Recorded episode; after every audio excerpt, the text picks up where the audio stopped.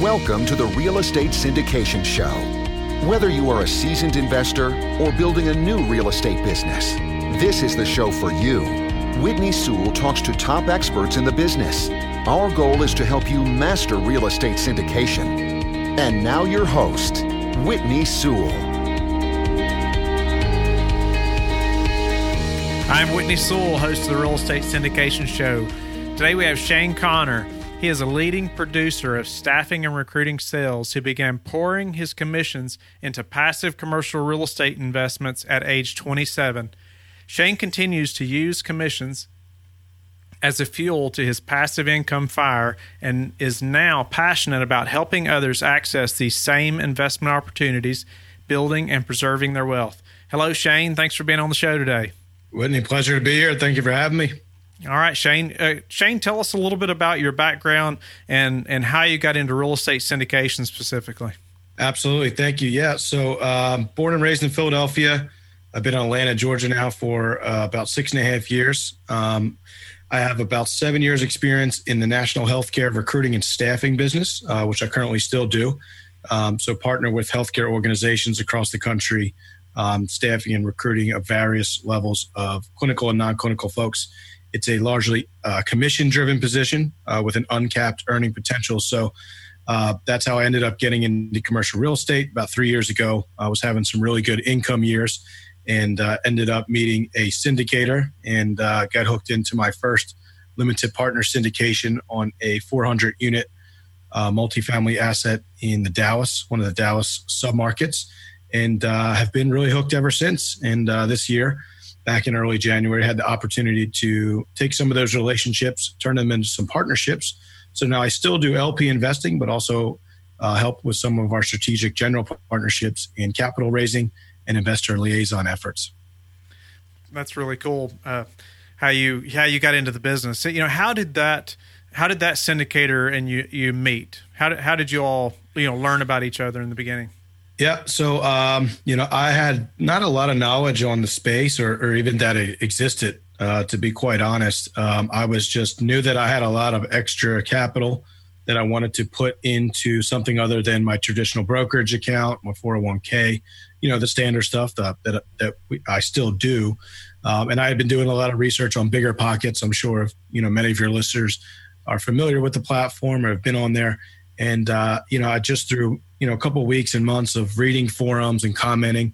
Um, i ended up just kind of private messaging uh, one of the syndicators who's now actually one of my business partners. And uh, we just hit it off you know had a great conversation more about life and kind of my goals. And uh, you know he just kind of mentioned one of the deals that they were you know finishing up raising on. And i happened to have that money set aside and uh, ended up pulling the trigger pretty quickly but i had done a lot of research on the front end. So uh, it wasn't too far in kind of what he was talking about. It was more just, okay, how does this actually work in a little bit uh, more detail on the asset. Now, when you say research that you did, now were you talking about you learned about real estate or you learned about this specific uh, syndicator? What was that? Uh, well, the specific syndicator came more at more at kind of deal time, but I had been spending, like I said, weeks and months pouring through the forums, learning about kind of single family rentals, uh, quadru, you know, quads, triplexes, uh, multifamily. So I had kind of been doing a lot of the legwork. So I was very familiar with what he was talking about when we first got hooked up. And then we kind of dove into more of a, a particular deal that they had live uh, at the time. And I had kind of had this capital stored on the side, and I was just looking for the right fit. Uh, and it ended up, I ended up pulling the trigger and, and, and getting in on that deal. And, uh, you know, the rest is history. So, what was it that that made you decide, okay, you know, pull the trigger, as you said, own syndication and joining in and not because you could have taken that capital and purchased some homes started doing some flips or bought maybe a fourplex you know and had some passive income that way. Uh, what yeah. was it that said okay you know i'm going this route and taking my capital that way? Syndication. Absolutely. So uh, you know I, I, had you know i had analyzed a few of those different routes. Um, i had already met a few people that had kind of done that and then learn that they couldn't scale it quite as much and, and there wasn't as much opportunity to leverage on a larger platform and they had, they had moved into the multifamily space uh, and then ultimately you know being that I, I didn't have a ton of time you know my full-time job i still work probably 50 to 60 hours a week. So, um, a lot of the benefits that, that the syndicator had mentioned to me and that I had kind of already realized that, you know, this is a way to get a lot of size and scale on a large platform uh, with a minimal amount of time requirement, right? You know, you can be as involved or as little as you, you want, but you write the check and you're pretty much in the deal.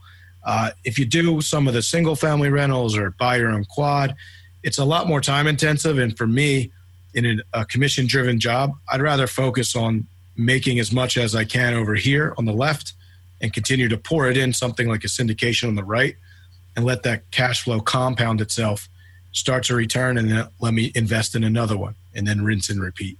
So staying um, as hassle free as I could is what really uh, I liked about the syndication model. So this this sponsor obviously he explained the process to you. You decided to uh, to invest, you know, in this deal, and then but eventually, you know, you decided to uh, to start raising capital yourself, right?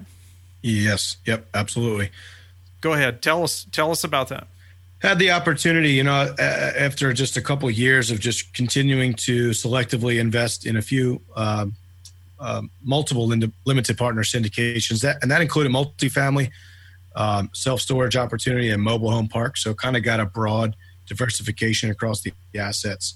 Um, had an opportunity to join um, on a capital raising effort, and um, now I, what I do now is still limited partner invest and also raise. And what I like about the raising side is, I, I you know I've spent seven years developing some good big relationships across the country with some you know very very um, successful individuals a lot in the healthcare profession, so physicians who typically make good LP investors.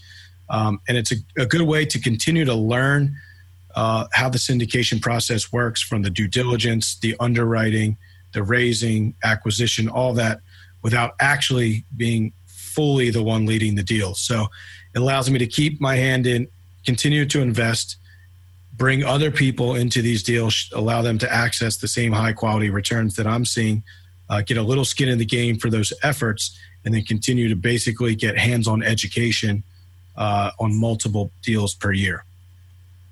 So I know your your job, your day job, has really allowed you to meet a lot of accredited investors. Um, but could you could you provide just maybe you have some tips on how other people can meet uh, people like that, you know, accredited investors that uh, that you know don't work day to day with them. Do you have any tips on on how to meet those folks? Yep. So I, you know, I think firstly, you know, just to identify again what what is a credit investor and looking at that uh, income requirement of uh, three hundred thousand dollars married jointly, uh, or two hundred thousand dollars single, or a million dollars net worth excluding your home, and then think about who fits in that bracket. So start breaking it down by profession. I mentioned physicians, uh, lawyers, like business owners, entrepreneurs. Um, some will go the family office route, but I, would stick to more salespeople uh, in the technology field are, is a good one. And think about where do these people hang out, right? So where do they do networking events? Start to go to theirs. Where did it? Where do they do meetups? Where do they spend their free time? Are you a golfer? Maybe you can get uh, start to caddy, right?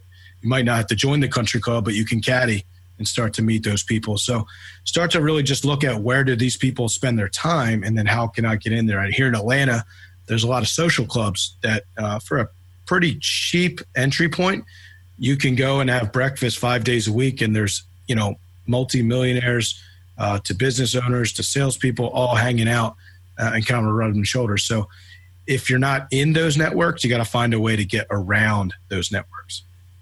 That's some great advice. And tell us, you know, I'd kind of like to get into the conversation maybe that um, that you're having with these investors or potential investors. Obviously, you're trying to build a relationship, uh, but maybe the first time that real estate comes up, you know, what does that what does that conversation look like? Yeah, so that's a good one. So there's always, you know, a, a different ways to approach it. Um, I really just like to share with people kind of what I've been doing for the past few years. Um, tell them a little bit about the types of returns that I'm seeing, uh, the cash flow that you're able to generate. And then I really just kind of leave a carrot. You know, if you're interested in talking a little deeper, you know, call me or let's schedule coffee or let's get together. And then you'll find the ones that it starts to pick their brain, they're going to reach back out to you, right? Because uh, we're never trying to sell anybody. Uh, I'm not trying to show up and at the barbecue and be, you know, selling life insurance to everybody, you know, that kind of guy. Uh, but if you plant the seed in enough people's ears, the, the ones who really want to know more and, and have a high interest in it uh, will follow back up with you. Because the, the reality is, is this is not a space for everybody. Some people like uh, just the traditional investing in stocks, bonds, mutuals. Um, some people like alternatives and other things like cryptos or whatever whatever else is out there. But a lot of people know real estate investing. And once you kind of tell them and you show them, hey, this apartment building, I, I bet you it's owned by, you know, right, uh, one or two general partners and 70 limited partners. And they kind of say, oh, how would that work? And you just give them a little bit of the breakdown. And then you show them, you know, you, you, you're, you're talking about 1.8 to 2.3 equity multiples in five to six years. Um, the ones who really get it will follow up with you. So, what's a common question that you get that maybe everyone should be ready to answer?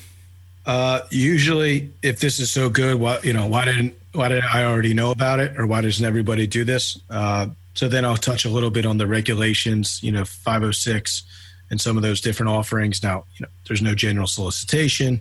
I can't just post these deals on Facebook uh, and kind of talk about how it's more like just how I had no idea until I was contacted by a syndicator and and learned and developed that relationship.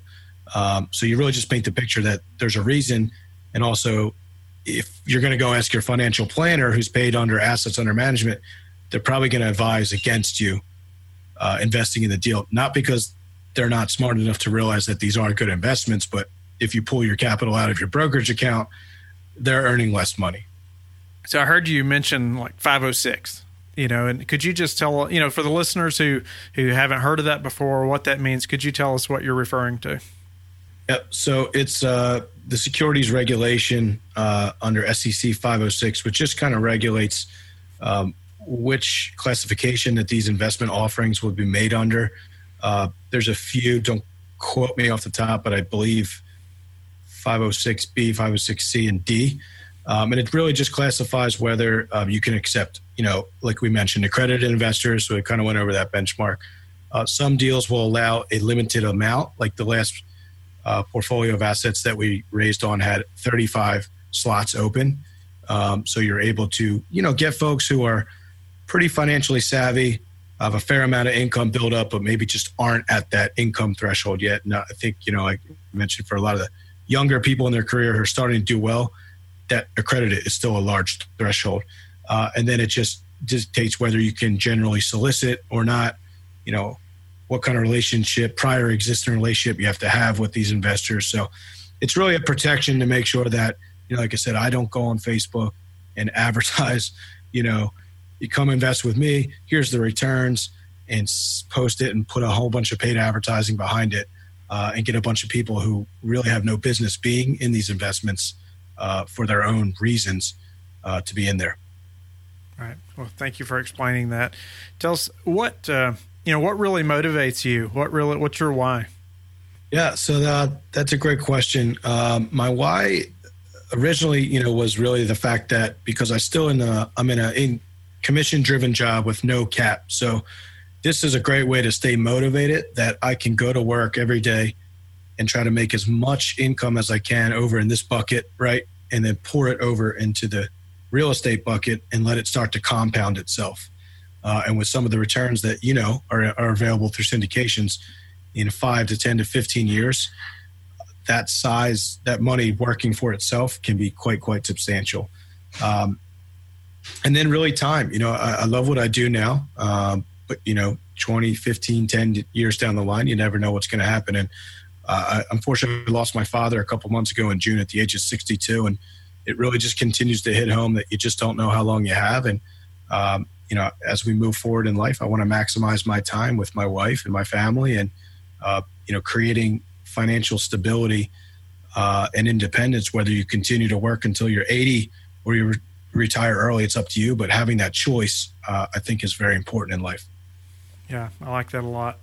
And you know, tell me when now now that you've been able to partner uh, on numerous deals now. I, am I'm impressed that, that you've been able to do so many so quickly, and, and it's just a great you know you're developing a great track record and and moving forward. Now that you've met different syndicators, what's what's a big mistake maybe you see that's common to to this business or within syndicators or general partners? Yep. Um, so I don't I don't know if I call it a mistake, but um, a lot of a lot of times, you know, I think we're just underestimating uh, the amount of people that are are have the risk tolerance to get into these deals, and uh, and I say that with a grain of salt because I do see a lot of deals fund very quickly, but then I'll see a deal where maybe a, a partner is a little newer, so the sponsor maybe only has two deals under their belt, uh, and I think sometimes we on the GP side get caught up on you know we know how good this deal is and we know how good what we're going to execute it uh, but very financially savvy and seasoned investors, uh, they're going to try to maybe poke holes in your underwriting or, or poke holes in your assumptions. And uh, I think sometimes we can just underestimate that uh, people are not going to want to invest uh, in a younger, I call it younger, not age, but by experience, uh, where there's just a market where we love the market and we're showing all the data and we think everybody will love the market. But for some people, they're just spooked by that market, right? And there's no rhyme or reason. Uh, so I think it's just we know how good the deal is, and we assume that everybody else in this investing world will love the deal, but that's not always the case. So you have to work. Sometimes you have to work a lot harder, and in other deals, they'll seem to fund themselves. Hmm. What are some ways you've recently improved your your business? Uh, good question. Yeah, so really just track record. You know, I continue to get better uh, each deal that I work on. Um, you know, I can just tell over the last year and a half, um, my knowledge base is something that I've worked really hard on, just making sure that um, you know I have deep expertise. Uh, in, in can you the, tell us how you've done that? Basically, just through soaking up as much information as I can uh, on the deal. Because I mean, a lot of times, right? You could get the deck, get the basics, talk to a few people that you've already kind of vetted, have the relationship, but I try to really study the underwriting files really study the deck back and forth, know the market, and when I get questions that I don't know the answer to, uh, and then I get the sponsor, uh, the lead GP, to answer those questions. Um, I really kind of write them all down in a notebook so that I can restudy them in the future and be as prepared as I can. And then really, it's just kind of a tipping point. Once you get more deals done and more investors in, and they trust you, they'll start to talk to their friends and their network, get introduced. Um, so I've really just improved my business, to be honest, about just like anything else, over small incremental improvements over time. And I just feel a lot more confident than I did, uh, say, a year ago. Where has most of your your knowledge in the syndication business come from? Say from your your partners or you know the other syndicators and being able to ask questions, or is there maybe books that you could recommend or a specific book for this business?